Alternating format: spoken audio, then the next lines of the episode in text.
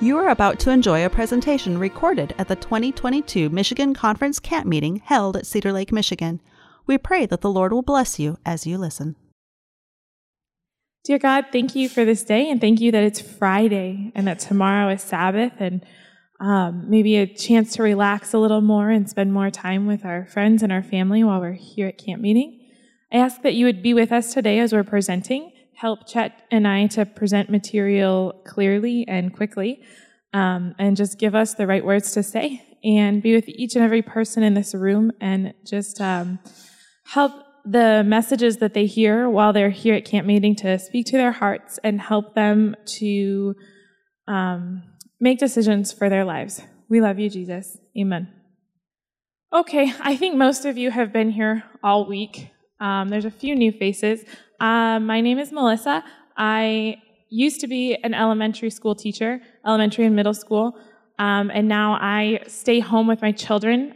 I help work on the farm, and I write for the Adventist Agriculture Association. And and I'm I'm Chet. Uh, I'm a emergency department registered nurse, and uh, so I do that full time, and then we work on the farm as a part time gig as well. So so that's pretty much me. All right, so what we're going to talk about today is why does country living matter and what can I do to provide that experience to my child? So, why it matters. Uh, when you live in the country, life can be lived at a little bit slower pace. Uh, truly, even when you're busy with farm chores, life is still a little slower. This is because as we spend time preparing the soil, weeding, watering, cleaning up after animals, we do have time to think, reflect, plan, and imagine. Right? So even though we might be busy doing these chores, even when I'm spending hours, Monday I spent like 10 hours weeding garlic, um, you have the time to be able to reflect and imagine and, and allow your senses to open to the area around you. I mean, I had a deer coming in looking Pretty sure she was looking for her fawn because she snorted at me multiple times around. Um, farm, so farm garden work teaches valuable skills. And there's many practical skills that are learned, such as how to start seedlings, grow your own food, how to build things, how to fix things. Also, it allows you the opportunity to be more self-sustainable. God didn't call us to live self, to live self-sustainable lives and to live like hermits. Right? A lot of people today say, wow, the world's getting really bad. Let's go ahead and be self sustainable. Let's have our own electricity. Let's be able to save our own food. And so when the world gets really bad, let's just have, have guards around and we're going to keep our own stuff and everybody's going to stay away. I don't believe God really planned us, us as Adventists, us as Christians, to be that way. God plan, wants us to be self sustainable. He wants us to be prepared for things to be really bad. But in order that we can be a light to our community, that we can say, Come into our home, we have, we have food to share with you. Come into our home, we can share with you how you can grow these things, how you can survive in a, in a world that maybe where resources are, are less bountiful. Right? So, preparing to be self sustainable in a way to be a light to your community, I think that's what God really wants us to be doing. And you know, living life in the country and getting into the dirt actually scientifically greatly benefits our overall health mentally and physically. Soil reduces depression. There's multiple different studies on how soil reduces depression. One of the mycobacterium in soil is full of mycobacteria, especially that hasn't been had lots of chemicals or Roundup on it. Um, mycobacterium, if you look at it under a microscope, is just teeming. The soil is teeming with life. And one of these is Mycobacterium uh, vaccae, I'm not sure how to say it exactly, but in one study in 2004, it improved cancer patients' quality of life. Their depression was dramatically decreased when they gave them this mycobacterium, which is found in your soil. Okay, did their lives live longer? Because of their cancer? No, it did not. Not because of, but their lives were dramatically increased. They had less depression during that period of time because taking this mycobacterium. This same mycobacterium, um, when they tested it on mice, promoted active stress coping and reduced general and social anxiety in mice. It was very significantly reduce their social anxiety and their general stress by just having this mycobacterium. So when your child eats dirt, it might actually be a really good thing to an extent. So check this out. All of you who want to make sure your house is super, super clean and there's no, there's no pet dander or anything like that. Well, little dirtiness isn't always a bad thing. Infants who grew up in homes with cat and rodent dander and cockroach droppings were three times less likely to develop wheezing at the age of three than those who didn't grow up with all three allergens. I'm not saying to not try and keep your house somewhat clean. But what I am saying is we have been in this society been making sure we alcohol our hands so much, making sure our kids aren't exposed to anything, any don't don't touch that dirt, don't touch that on the ground, you know, leave that alone. Um, cat, cats are bad, dogs are bad. You know, my kid's allergic to this. They found that it was when infants between the ages of zero and one when they were exposed to animals and things that were a little bit dirtier, they were three times less likely to develop significant allergies and asthma. And so, all, another study showed Amish children are much less susceptible to acquiring allergies. A new study involved, this was uh, 2020, I believe, a new study involved 157 Amish children in the US, 3,000 Swiss farm children, and 11,000 Swiss children not on farms. The researchers chose to compare Amish children to Swiss children because many Amish people immigrated from Switzerland in the late 1800s. Only 5% of the Amish children had ever received a diagnosis of asthma. And only 0.6% had been diagnosed with hay fever at some point in their life.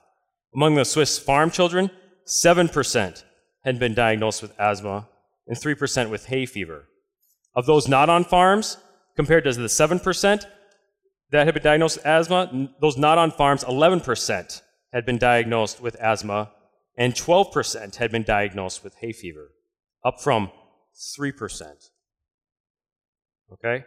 When it came, now here's an actual scientific test. When it came to testing positive on skin or blood tests for dust mites, ragweed, or other allergens, so they actually tested them, the differences were d- dramatic. 44% of the non, a total of 44% and 25% of the Swiss non farm kids and farm kids, respectively, showed sensitivity to allergens. All right, so those who were, those who were not on farms, 44% were sensitive to allergens. Those who were on farms in Switzerland, 25% were sensitive to allergens. But of the Amish kids, and I know it's a smaller group, and so you have to take that into consideration, but only 7% of the Amish farm kids were tested sensitive to allergens. They say likely this is because they're, they have, there's some different reasons to it. Some of them have been really in touch with a lot of animals, right, as, as kids from birth and up through. They're in their gardens and they don't clean their foods as much. You know how we wash our foods in the supermarkets, make sure they're washed really well. Like a lot of their foods aren't washed really well, and they do get some dirt on them. Uh, and another reason too, they they said was they actually they they drink the cow's milk. Now I'm not a big fan a fan of dairy. I'll be honest with you. I don't I don't encourage it. I don't promote it. Um, but that was another reason. They said, you know, there's some reasons why. But if you look at this study and you look at the study of the infants of like with the cat dander and dog dander, you find that having exposure to animals and then the dirt, having exposure to dirt can actually decrease your kids' uh, susceptibility to allergies. So getting out in the country, having pets, getting in the dirt, letting your kid get really dirty is a really good thing. This quote says The going theory is the early exposure to the diverse potential allergens and pathogens on a farm trains the immune system to recognize them, but not overreact to the harmless ones. And that's Carrie Grants.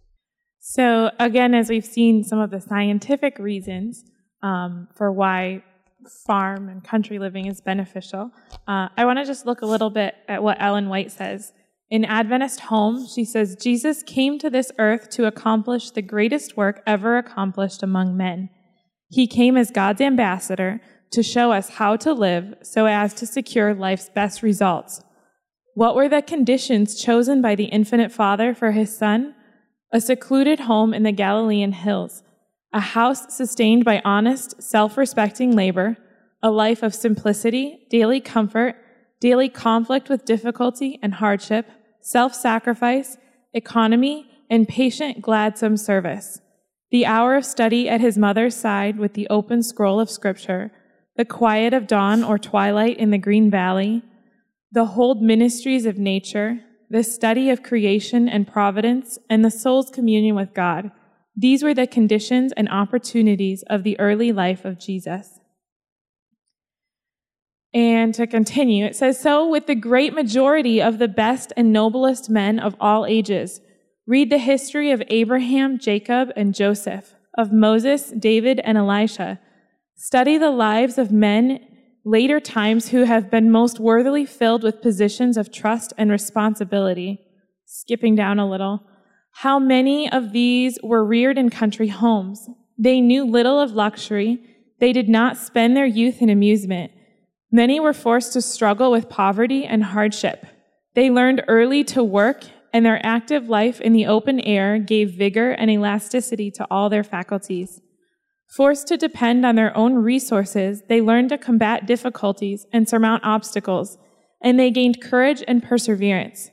They learned the lessons of self reliance and self control. Sheltered in a great de- degree from evil associations, they were satisfied with natural pleasures and wholesome companionships. They were simple in their taste and temperate in their habits. They were governed by principle, and they grew up pure and strong and true. When called to their life work, they brought to it physical and mental power, buoyancy of spirit, ability to plan and execute, and steadfastness in resisting evil that made them a positive power for good in the world. Now, I've heard the argument, but everybody grew up rural and on farms and in the country in biblical times. But even Moses, Moses grew up in a palace, right? But what did he have to do before he was prepared to do the job God called him to do. He, if you remember the story, he had murdered an Egyptian and he fled to the desert where he served as a shepherd for many years before coming back prepared to do the tasks that God had called him to do. So that's a little bit of a, some spiritual reasons to move to the country. I also wanted to share um, some personal stories. These are not mine. Um, I emailed some of friends and asked them, can you just share with me a couple of pictures um, from your life and just a short quote about why you think, like sum it up, why do you live in the country with your kids? Why do you work so hard to keep up a farm on top of regular life with your children? Um, so this person said, my kids get lots of free play. They run around barefoot and climb trees. They learn about hard work and where food comes from. It's a way for my kids to see God's presence in real ways. They see evidence of God all around them. This is a, this is a family. They have three children. Um, their oldest is six and three, and then they have a six month old. And they live on a small, small farm here in Michigan. This is a family um, from Texas, and they do flowers for market, their family does, and both parents also work full time. Um, but this family says, Our family has made the choice to live simply so that our children can grow up surrounded by God's creation and see His display of love firsthand. To be able to participate in the creation experience by planting seeds, watching them grow, and harvesting the fruits of our labor draws our hearts after God. The joy we experience on the farm is a glimpse of what God must have felt after creating all the splendors of this world and makes us that much more appreciative of our Creator. And this family, some of you may recognize these people, are from Michigan. Uh, they wrote a lot, so it's not on my slide, but I'll read it. It says, From the day our kids came home from the hospital, we've been taking them outside. And for both of them, it's their favorite place to be. We feel very blessed to be able to raise our children in a country setting and provide them with daily opportunities to explore God's nature. Time spent outdoors is full of so many blessings. One, outdoor family adventures equal great bonding time with our kids. We all love to be outside, and the best memories we've made as a family have to do with the great outdoors. Two, Our kids are constantly learning and developing important skills as they spend time outdoors. They are cultivating that sense of wonder and curiosity so important for children. They are learning to play simply, creatively, and independently. They are developing observation skills and knowledge of nature. As they hike, climb, and explore, they are learning what their bodies can do and how to challenge themselves in safe ways. Three, gardening is one of my favorite activities to do with my kids. Our son's favorite thing to do is just dig in the dirt. He's 14 months old. Since, since she was two years old, our daughter has been helping me plant and harvest. Gardening has taught her to enjoy fresh veggies and greens. She loves to eat the produce because she's a part of growing it and caring for it, and it's rewarding. And four, time outdoors has made our kids healthier and happier. Our children rarely get sick. A healthy diet combined with lots of outside time strengthens the immune system.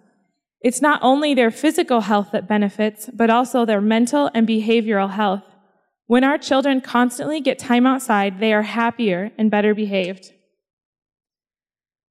and this is my children. Um, I just wrote, my children are living richly. They get to experience so much. They are learning about life and death and about hard work on the farm. They are developing resilience and stamina in our outdoor adventures.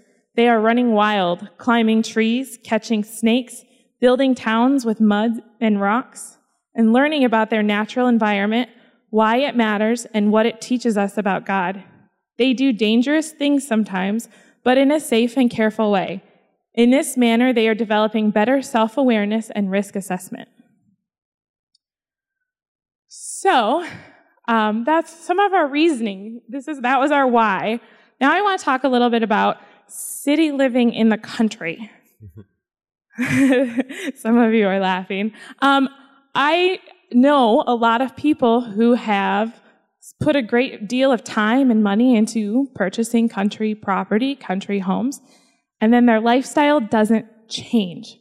Um, they still spend most of their hours inside. They go to work, they come home, they watch TV, they go to bed, and they get up and do the same thing over and over again. And they're not spending time outside in nature and engaged with nature. And they're not taking advantage of all of the opportunities right outside their door. They're living life fast paced and they're not connecting with their creator. Yeah.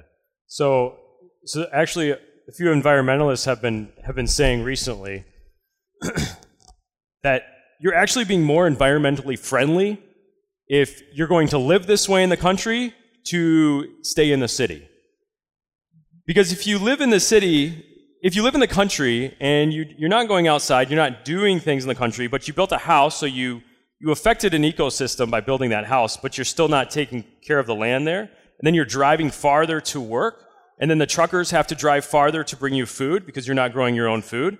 They said environmentally, you're actually more detrimental to the land than if you had stayed in the city where you had stayed inside, you had not planted your garden like you aren't now, and now they don't, the truckers don't have to bring food as far interest, it's a very interesting concept. So be thinking about it's not just moving to the country, it's what are you doing in the country.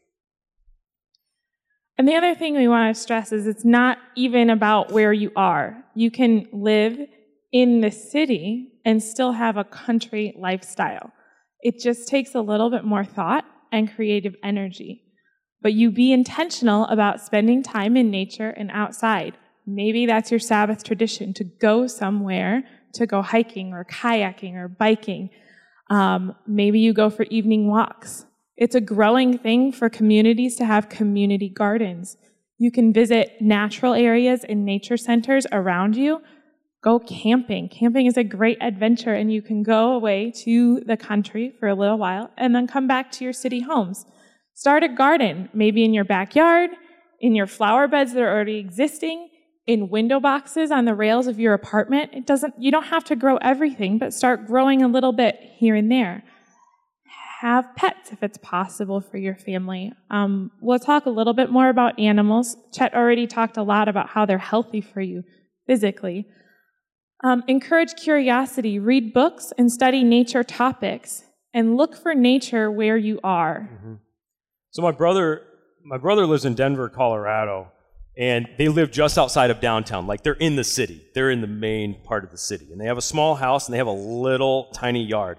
And I'll tell you, his his wife is also an amazing gardener. And you walk, you go to their house, and they will spend an hour. They can easily spend an hour telling you about the different plants and the, the garden that they have. And they live in a, I'm telling you, a really small yard, right? If you've uh, ever heard of Curtis Stone, Curtis Stone, urban farmer out of Canada, he now, I believe, owns a place that's outside of the city. But for years, he was promoting actually growing your gardens in the city, and he had a very proficient and a very, um, a very great business by having small hoop houses actually in the city. And if you ever just look him up, Curtis Stone, you can see how small of an area he is producing a lot of food. You know, there's been a lot of, there's been estimation that for your, all your major cities, if we all, if the major cities were producing foods, you can produce foods on, on uh, the tops of buildings, produce foods in your yards.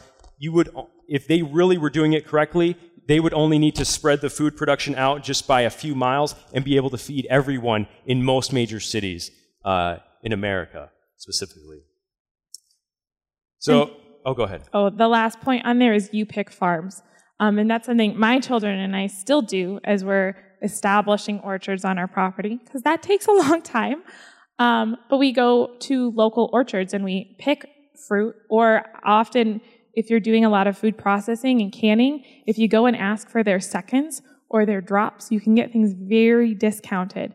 And then we can them or freeze them or dehydrate them and we process that food. So you don't have to actually own your own apple orchard to make your own applesauce. There's a lot of ways to find the produce locally and find it more, much more affordably, um, and then still be more self-sustainable that way. In, uh, in Steven Rinella's book, Outside Kids in an Inside World, he explains that two of his children were born in Brooklyn, New York. I feel like it doesn't get a whole lot more city than that. And so, how do you give your kids an eye level view of nature there? So, they began to identify birds that landed on their patio, walk down the sidewalk, and they were bringing home dandelions and lamb quarters, which is another plant. They were bringing them home to eat, picking them out of the sidewalk and eating them. He snuck his boy into Prospect Park to fish for spawning bluegills. And he said there were no signs that said I couldn't fish there, but I really didn't want to be confronted. So we snuck in and we went fishing. Um, he says during a Hurricane Irene in 2011, his young son, which was very young at that time, he goes, I took all his clothes off and I put him in the sandbox and I had him experience the power of nature. And he says, My son still talks about that to this day. They were living in Brooklyn, New York.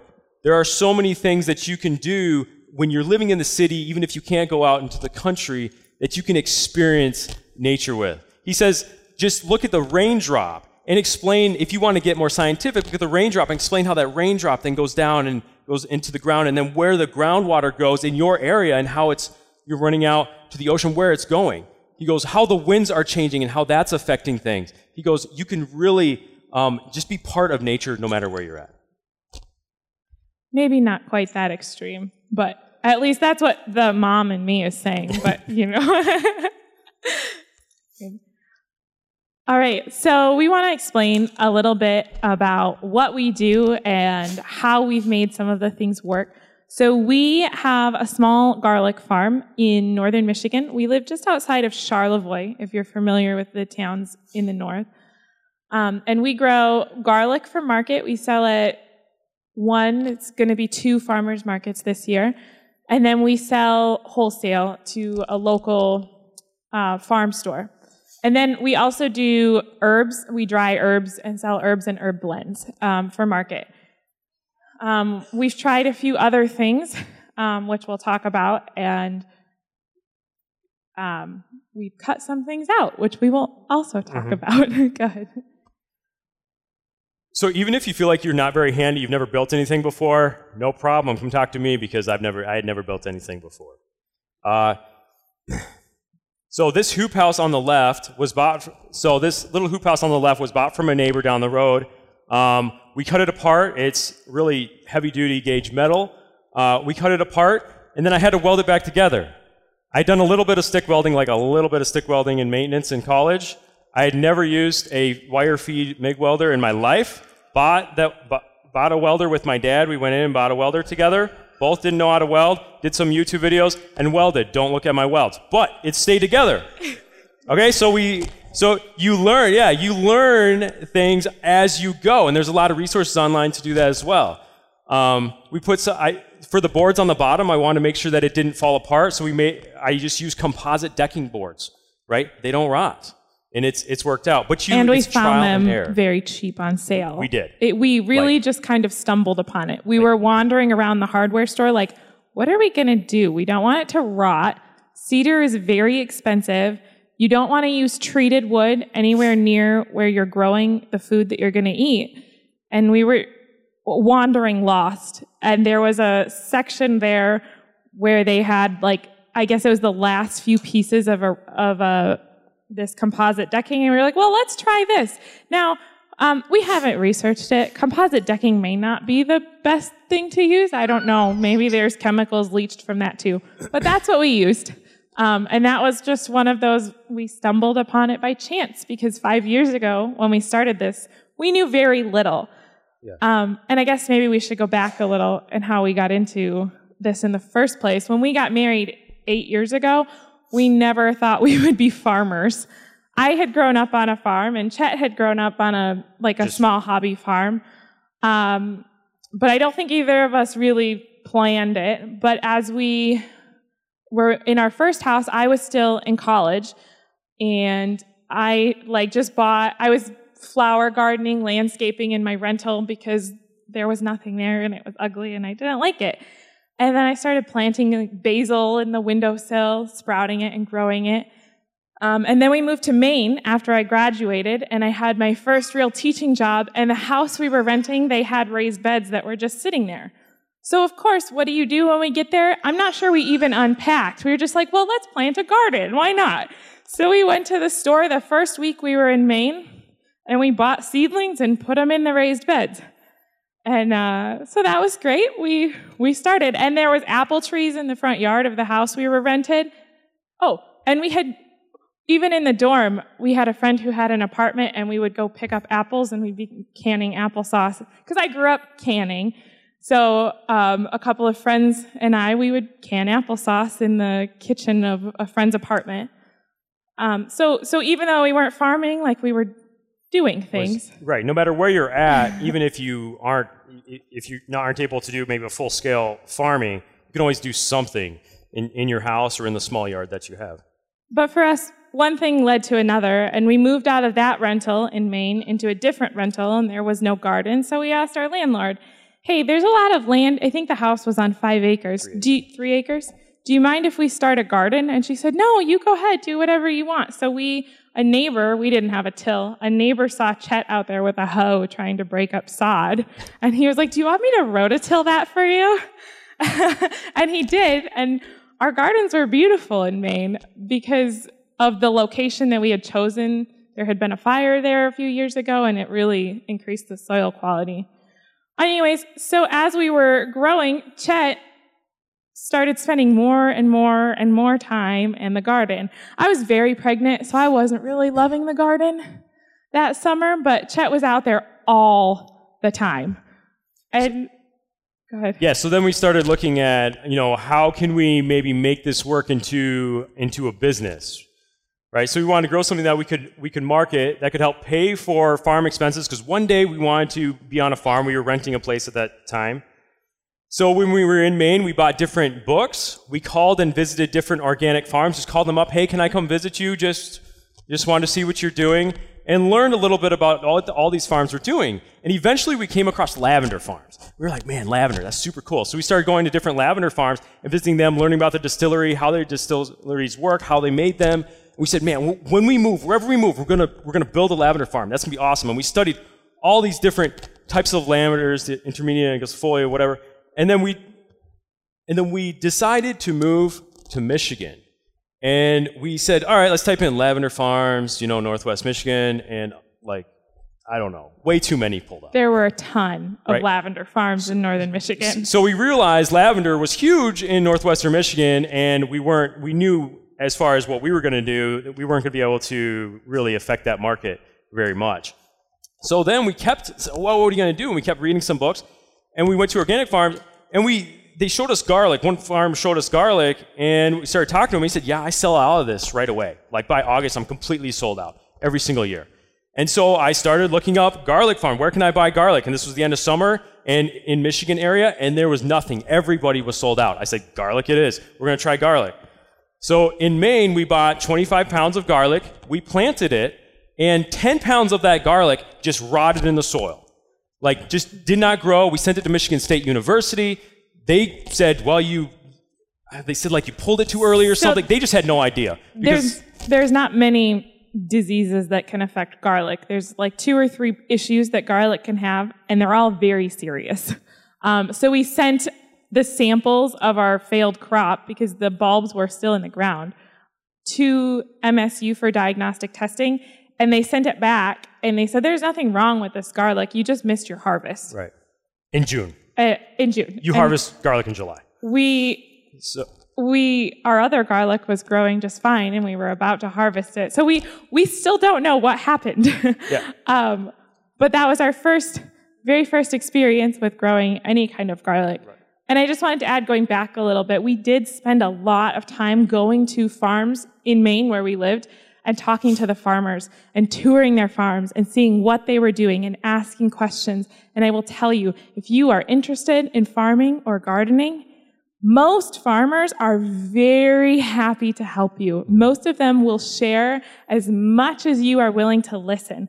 And a lot of the companies that will sell you farm goods are the same way. So don't be afraid to just call people and ask questions.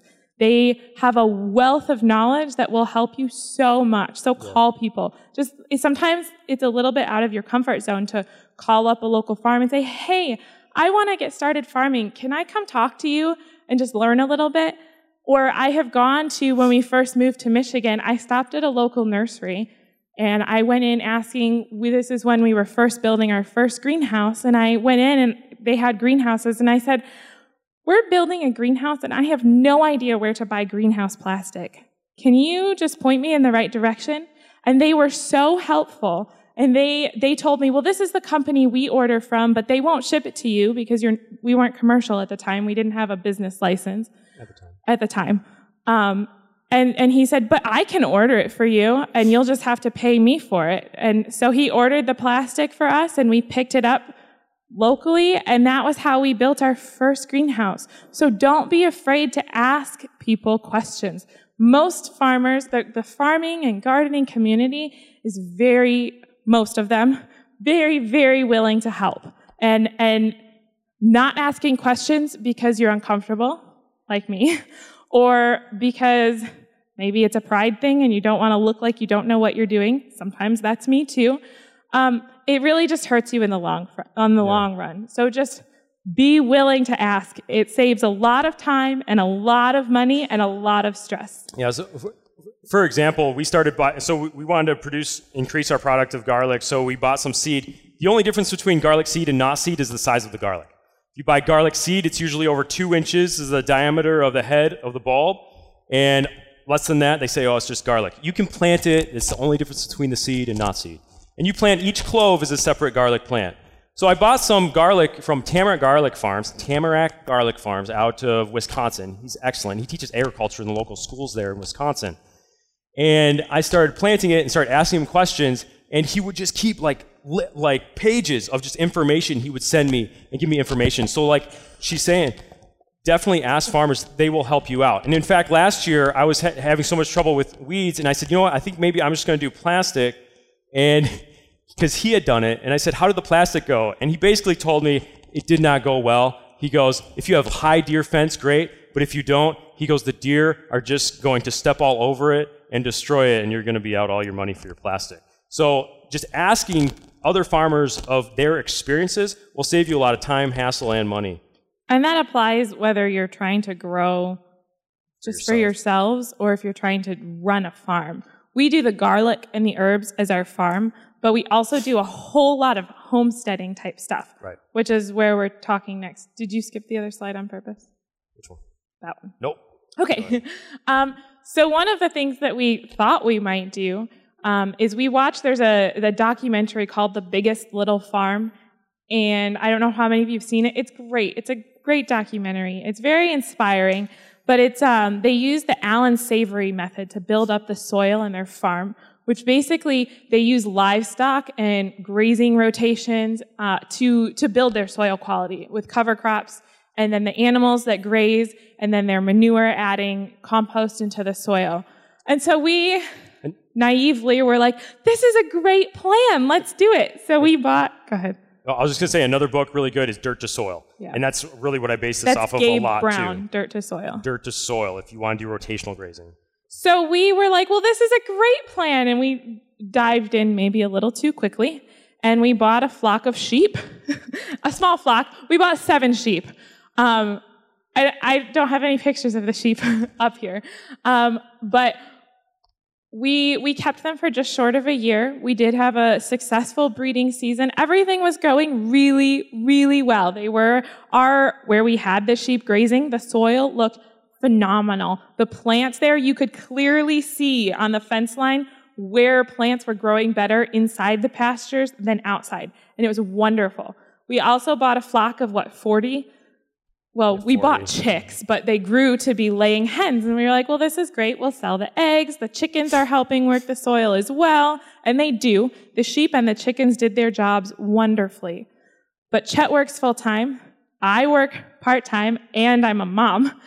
And we were spending so much time and energy and money managing livestock that after less than a year, we were like, something's got to give. This isn't working. This isn't, this isn't what we want to do with our lives. And we're not spending our time with our children. So, go ahead. So yeah, so we also bought a Great Pyrenees oh, dog Oh, yeah. as well, Great Pyrenees puppy, which is awesome, friendliest dog in the world. But so this was going to be a big change, right? Just a year ago, we had said, okay, 40 chickens and a bunch of sheep, and so we were over like 15 sheep at this point. And everybody's like, oh, okay, yeah, you're doing all this stuff. like my brother called me a month later. He's like, so how's all your animals doing? I said, oh, great. We've got 12 chickens. We don't have any sheep. And the Great Pyrenees dog we sold to a farm that has 40 goats. Because like- he was a working dog. You can't Right. take a dog who has grown up with a flock of sheep and bring it in the house. We tried. It's terrible. Right. He was not happy. Like- he needed to be with livestock. Yeah, that's that's his job. but that's what he anyways, did. what what the point of that is like don't be afraid to try new things. But also don't be afraid to say, you know what? This isn't what we want. And to to like let it go. Maybe there's a little bit for me there was a little bit of like, well, we failed, or a little bit of embarrassment because people are like, what are you guys doing? But you know what? We loved it. It was very enjoyable. It was just too much. We got in over our heads and we couldn't handle it. And we decided that, you know, our kids were suffering because we were always working. And so we quit. And we, because of the way we had worked it out and because we sold lambs to um, for breeding stock, because we bought really high quality registered sheep. Katahdin because, sheep. Kata- because we wanted to sell breeding stock. We weren't interested in finishing them out and selling meat. Like that wasn't something we wanted to support, which I guess we would be anyways, but we would be selling lambs was our thought process. Anyways, we realized it wasn't the direction we wanted to go and we let it go. And that's another really important learning curve is to realize when things aren't working for you and don't worry about all the other, what other people are going to say or the, the thoughts of, well, maybe we failed and just let it go. We've been much happier since. So now we keep about a dozen chickens at a time because we supply um, a couple of our neighbors who are family members and our family with eggs because there's I I I don't eat eggs that we didn't grow basically. um, there's a huge huge difference between eggs that are raised on good food and eggs that you buy in most grocery stores. Um, but also, like our kids love the chickens. I mean, they walk around the farm with chickens in their hands. I, I wish I had been able to find a picture um, our kids will like put them in, they have this little like green gator thing that's electric that a family member bought them, and they'll set the chickens in the passenger seat and drive around with chickens, and it's so good for them. Um, and when we got rid of the sheep, the kids were a little sad, so we bought them goats so that they still have, they have pets, but it's easy, it's manageable. We're not trying to move animals and yeah. We'll figure out eventually because our biggest thing was managing. We have a lot of property that we're not using, and we don't know how to manage it. Um, so we're still trying to figure out what to do with all the extra land that's just fields yeah. that are lying fallow. Um, and we'll get there. I think with livestock too, what our kids have really come to understand too is a lot of livestock. When you raise livestock, and if you're raising it, if you're raising it for meat, and if you do eat meat, because you don't understand exactly what meat entails. There's a lot of people in the world that, that just will go ahead and eat meat. I mean, I have relatives that will eat meat and say, well, I would never eat it if I knew where it came from. Because I don't want that personal connection. If you are one that, if you are going to eat meat, definitely, and that's what we explain to our kids, because we were raising Katahdin sheep that were, were meat sheep. These sheep were raised, we want to sell them as lambs. That's our goal. But some we did, we did butcher and we had sold. And they need to understand if you are going to eat meat, or if you are raising livestock of this, you need to understand where it's come from and what has to happen for that to happen. Right? I think there needs to be that understanding. So, a little bit of hobby things that you can do right now. Uh, we do maple syrup for our home, and we don't sell any of this. We just keep it for ourselves and we give it away to family and friends. And easy way to do it. I am no like professional maple syrup boiler, um, but I took a I took a little oil drum and you can take a barrel stove, you can buy a barrel stove kit off of Amazon. You, from Silver Creek Maple Equipment, you can buy this 18 gauge pan, and you can cut the top off that oil drum, put some angle bars on it, and set it there, feed it with uh, wood, and you're good to boil it down. How I do it is I actually fill it. It fills about 15 gallons of sap. I boil it down most of the way, not quite all the way, to about a third. Fill it up again, boil it down to a third, fill it up again, boil it down close, pour it off into a pot, take it inside, and then I finish it off inside in our house. And when you get it up, and I used a hydrometer at first, and it was a little thin. Finally, we went to just 219 degrees. You boil it to 219 degrees, you're done. Pour it off, and, and you're, you're good to go. How we tap our maple trees is we use these simple small maple tree taps with a 5 16 inch drill bit. You just drill a little bit, tap the taps in, uh, hook a tube up and tube into a bucket, just a five gallon uh, food grade bucket, and the, the sap fills up in there. Just make sure you put a lid on that bucket because other debris will fall in it. Very simple method. You can totally do it. Um, you can make it super complicated too, and you could make it a business if you want. Yes. Yeah, yeah, yeah. So I'm starting to look at tapping when it's becoming above when it's becoming above freezing during the day and below freezing at night the ideal temperature is like, yeah, that fluctuation because it's bringing the, the sugars up from the roots and then dropping them back down. And so the ideal temperature is like 38 to 40 degrees during the day, and then it gets below freezing at night. But I'll start when I look at that window, and so we're looking at end of. You guys are like so southern Michigan. You're looking at We're like end of two weeks ahead of us. and end of February, third, third, fourth week of February, kind of in there. I'm usually looking at first week of March up in our northern region, but you're looking at where you're, when you start seeing you're above freezing during the day and it's more regular, above freezing during the day, below freezing at night, just go ahead and tap your trees. Your trees will, the taps will remain, I think it's four to six weeks. Four, I think it's four weeks for sure. Four, four weeks your taps, like your tree's not going to grow and close them off in four weeks. So you have four weeks time frame. There is. Yes. And and if you ever have kids that go up to Camp Au Sable for outdoor school, if they go in the winter, they often will do the maple syrup honor. Um, we really enjoy doing maple syrup because one, now that we have the equipment, it saves us a ton of money. I don't like to use a lot of sugar in our cooking.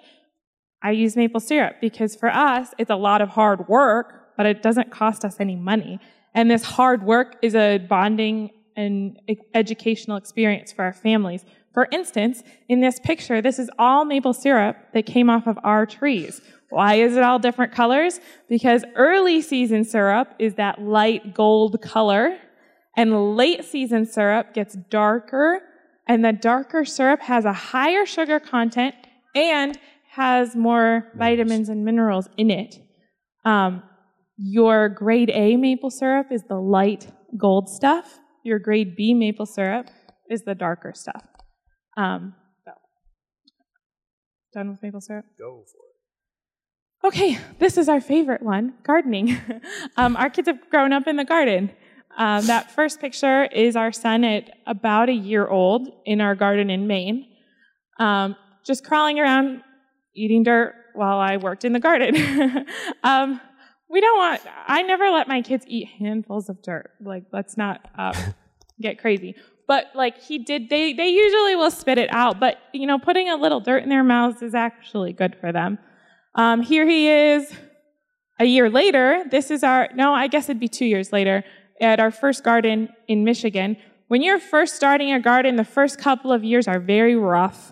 I'll just be honest. It takes years to build good soil. It takes years to get weeds out of your growing area. Um, but anyways, our kids have grown up doing it, and the older they get, the more they they always play around us while we're working in the garden. Um, we actually put their trampoline In the in the garden, so they're near us. They're they're in the same area as we are. They see us working. They help us, but we don't force them to help us the whole time we're there. We're out there a lot. Um, and and the older they get, the more they're they're wanting to help naturally, especially when we have fun tools. They always want to use the fun tools, um, and they do more and more every year. Um, just a little bit about how we grow. If you're going to start seedlings, which I would encourage you to do so, because not only do you save a lot of money that way, um, the price of a pack of seeds is about the same as buying one plant. Um, and I can grow 30 tomatoes out of a pack of seeds for the same price as buying one tomato start. Um, and it's a great experience for our kids. And you don't have to have a fancy setup. These are LED lights. Because when you're starting seedlings that are going to go out into the garden, you can use an LED light. You don't need the broad spectrum lights that you would if you were trying to grow a plant completely. You can also, from like Home Depot or Lowe's, just get a broad spectrum fluorescent light, a two foot light fixture, and it works. It works great, and it's and it's it's affordable. It's not your more expensive grow lights. We have some of the LED lights. Literally found them. I think it was on on Marketplace. Someone was trying to. Most trying of to our get them, house so. is furnished from Marketplace. Um, but we just zip tie the lights to a shed, to a, a metal shelf, and we grow in these trays. You guys, you can grow in anything. Um, I would highly recommend seed starter mix to plant your seeds in because it, it just makes for healthier seedlings and it's a lot easier to germinate seeds in a seed starting mix. But people have used eggshells and egg cartons and salad green like plastic clamshells. There are a million things you can do. There's also a method called winter sowing that I have not done personally, but I know a lot of people who have had a lot of success with it where they cut a milk carton and put their seed starter and their seeds in it. And then they put the top back on the milk carton to create a little greenhouse and they put them outside in the early spring before you could plant. And that's how they start their seeds. We use a soil blocker, which is in this far picture on the left. We bought this soil blocker from Johnny's Seeds and I love it. If you're planting a lot, it's well, well worth your investment. Um, it does grow healthier transplants because you never have plants that are root bound.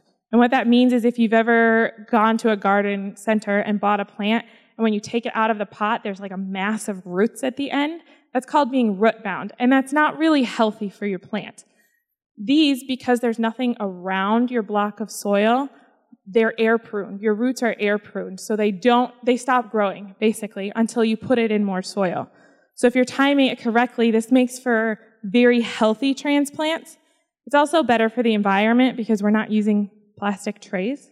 Um, it's just dirt. It's compacted dirt that our seeds are growing in, and they transplant very quickly. I go out to plant into my garden, and I just like break them apart and pop them in the dirt. I'm not taking each thing out of a plastic container to plant. Just yeah, just to understand, we do we don't use as many plastic trays, but we do use still the 10 by 20 plastic plastic trays where we can put the soil blocks in because these are 16. Are they 16 block soil blocker? Uh, 20. Is it 20 blocks. 20 block soil blocker. so you can do three of those in one of the flat 10 by 20 plastic trays. There's smaller versions of this too that just make four blocks at a time. Mm-hmm. It's a handheld soil blocker. Uh, Johnny's Johnny's Select Seeds, yeah. Yeah. Are we making the dirt blocks with the gadget? Yes. So what I do when I'm making my soil blocks is I get a tote of my seed starter and I pour a bunch of water in it and I mix it and my kids love this because everybody gets really messy. And then I use this, this machine in that picture, that silver machine on the far left, and I push it down into the soil and I like kind of wiggle it around and push it down hard to compact the soil. And then I pick it up and I set it in my plastic trays and squeeze and the soil blocks come out. It, this is a soil blocker, um, and the best place I can recommend is Johnny's Selected Seeds. They have several different sizes. I have the stand-up 20 cell blocker. There's a smaller one that makes four or five cells the same size as this that is significantly cheaper. Um, and if you're not growing tons, I would recommend that version. Um, yeah. And, and the reason behind Seed Starter too is that some people say, well, I can just use potting soil or whatnot. The reason behind Seed Starter is because it's a looser soil and it's got the perlite in it. It allows your roots to immediately be able to penetrate through that really fast, and it grows a better root system on the seedlings much, much more quickly than you moving into potting soil. So I move them. So once I once I start, I don't have. So I would. I don't have an exact distance, unfortunately. So the but question was, how high above the seed trays do you keep your lights? Right. Um, we keep them just a couple of inches over the plants. And so we don't even turn a light on until seeds are germinating, which means until we start to see them poking out of the soil. And then we keep the light just a few inches above and we raise it as the plants grow because you never want your plants touching the light. Um, and then if we notice, which we did this year, have some of that. You are always learning as you grow and garden. Um, some of our plants were more sensitive to the light than others, and we had to raise a light higher than we normally do because for some reason those plants were not doing well under the light, and it was they were overheating because of the light. So and that could depend on just which which lights you go, you go with, but just keeping them a little bit above it and raising them up. I honestly don't have a good system. I use twine. I come down there every day. I'm like, oh, and I retie my twine a little higher. Okay. All right, uh, we're running very much out of time. We could talk a lot about farming skills. Maybe we need a class about that next year. Um, you pick farms and harvesting. This is my kids in the coats. They're harvesting carrots in November, end of November. This was our Thanksgiving meal. So you can learn to grow throughout the seasons. Um, how we make it work, we've talked a lot about that, but the biggest thing is grow slowly. Start where you're at with what you have. Once you've learned how to do that, then move on to the next thing. Don't try to do it all at once, unless you really want to be tired. We didn't. We were able to borrow a tractor, but all of the implements for that tractor for our garlic and for the fertilizer and and whatnot, we didn't add unless we sold enough to be able to add to that with our garlic. So that's how we we've grown very very slowly with it, but that's that's how we've done it with that. And we can do Read, that that read, read, watch YouTube videos, listen to podcasts, talk to other farmers, always be learning. A good farmer, a good student is always learning and set boundaries for your time because the work will never be done. So just decide at this time we're stopping and we're going to go have fun. That's something we've really learned in the last couple of years and say we're going to work till 4 and then we're taking the kids to the park. Or so you just have to set boundaries, especially when you're homesteading and farming. The work's never done. So what do I do? We talked about that. Um, start where you are with what you have. You don't have to wait until you can move to the country to do any of these things. Or if you live in the country, you don't have to have a big farm. Just start small with what you can. Um, if you do feel like you're called to move, to go to the country or to do this lifestyle, but you don't know what to do, I think it's just important to, to start moving. To start, if you believe God is calling you to do something, whatever that is, um, you just have to start moving in the right direction. How, it is essential that we make a move in the right direction. How do we know what God may have in store for us if we do not begin to look and see? There is much to be gained by getting the mindset toward the country. So just start, start where you are.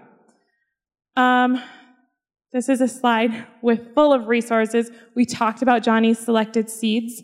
Um, Farmer's Friend, if you're wanting to build a hoop house, if you're looking for silage tarps, weed tarps, these are great. They also have a documentary series called The Good Life, and it's all about farmers, and they're very well done documentaries, very inspiring.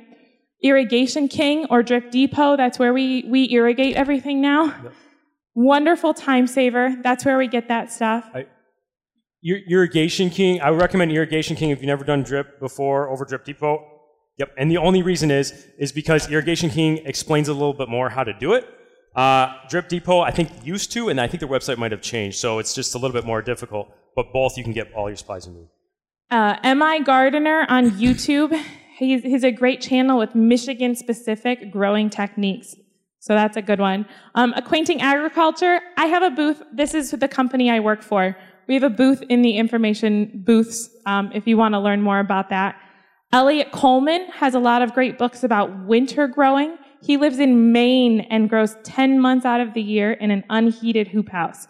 And if he can do it in Maine, we can do it here. Um, the Adventist Agriculture Association, you can Google them. They have a tremendous amount of resources. They have recordings on Audioverse that are great, and they have a yearly conference where you can meet with like minded people. It's kind of like a camp meeting for farmers. Um, recommended resources for canning and food preservation. Um, the biggest thing I could say is learn the difference between pressure canning and water bath canning and what foods are safe for what. You can look at the USDA website, Michigan State University Extension, Canning Diva. She has a book, several books, and a website. Um, and then an Excalibur dehydrator. We have several. This is the one we love. Um, so those are some great things for food preservation. Sorry, I'm flying through this. Okay, AdAgra, Adventist Agriculture Association. Um, we have just written a curriculum for K through 12, as well as a book for home gardeners coming out ne- this month or next month. If you want to learn more about that, you can check out our booth. I do have a short video if it will play. Um, I, do I have sound? I don't know if I have, sound. have sound. Oh, that's a bummer. This video is cute. But but that was the soil blocker there that you just saw yeah, used. So so this is a I'll I'll see if I can get it to play at my booth. Um, but this is a school in Tennessee that is using our program and they're sharing their testimony about the program.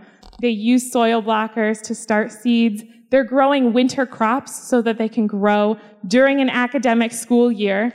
Um, and this, these concepts have worked for home gardeners too. This program is great for our Adventist schools, which is who it was designed for, but it's also great for homeschoolers and for anyone who just wants to learn these winter growing techniques. Um, the high school author is Anna, uh, Anna Perea, and she has just done a phenomenal job doing a lot of the hard research for you. I will tell you, I grew up gardening and I have read a lot. And her book, the high school book, which is being turned into a home growers book, is the best book I've read on, on growing. Um, so yeah, anyways, I'll try to get this video working in the booth because it's super cute. And we don't have time for questions, so if you have questions, uh, just stay back and we will be happy to talk to you. I'm to quick say a prayer, and then Gail has an announcement, and it's time to go. oh, are you to pray? Yeah, let's pray. Dear Heavenly Father, God, thank you so much for the opportunity to come here and just learn about, um, again, your second book, like we did throughout this week. And Lord, I just pray that as you impress upon our minds, whether we move to the country, whether we live a country lifestyle in the city, Lord, help us to just be an example to our neighbors, to our friends, and to be uh, taking care of your nature and, and your world like you've asked us to do. We thank you so much for the opportunity to learn here today. In Jesus' name I pray. Amen. To listen to more of these presentations, you may visit the audio archives at misda.org slash audio 22 or search for Michigan Conference Camp Meeting wherever you get your podcasts.